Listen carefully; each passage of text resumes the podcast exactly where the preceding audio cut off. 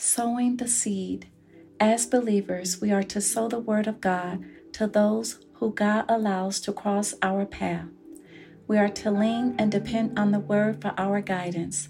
God will grant us the wisdom and understanding if we lack. It is His desire to give us wisdom if we ask. As young Christians, it is important to give your all to the Lord's work. There is nothing in life that you will lack if you take heed and obey. Seek ye first the kingdom of God. When you are in church, be attentive and listen to the man or woman of God. They have been chosen to lead God's sheep and plant the seed, which is the word of God. If you are ever in doubt about a message, please write down your questions and make time to get biblical answers. As you strive to grow and press forward, you will need to pray. There is power in the Word of God. Seek with all your heart, but do not lean to your own understanding. Everything may not make sense to you in your infinite status, but in time the Lord will increase your understanding. If you hold on, God will show you through your faith that what He says is the law. As you learn to trust Him, He will direct your steps and your walk will line up with His word and plans for your life. If you fear the Lord, He will reveal the mysteries as you grow on the journey. Praise the Lord while you are in your youth. As you live to get old, you will not depart from the path. God will use you and keep you in all your ways if you surrender to His will for your life. You may rebel and go astray, but by the grace of God, you will be reeled back into God's good grace.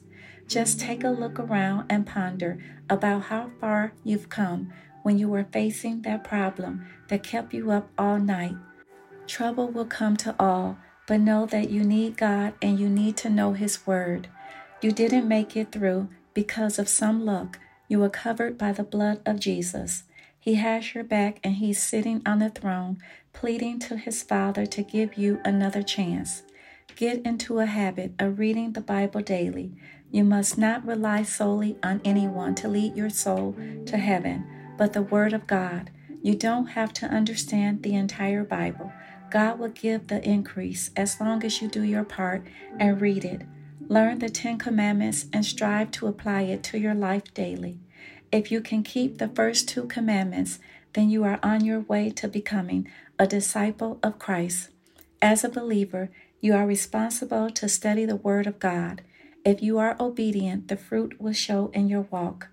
When we first come to Christ to surrender our life, we are an infant. But as we come into the covenant that we have accepted with Jesus, we are then expected to study to show ourselves approved. Don't be concerned with who's ahead or behind you, because the race is not given to the swift nor to the strong. Remember that there is a day for reaping the seeds that you have sown on this journey we call life. Believe and sow. Divine law. In the Spirit, there are laws. You must believe it without a doubt. The thoughts you think are like seeds. You will reap what you sow. Good and positivity will prosper. Evil and negativity leads to destruction. Sit and watch your actions. That which you have sown will be your harvest alone. God's law never changes. It was spoken in the Spirit to prosper. No man can interfere with his divine plan. Thank you for listening.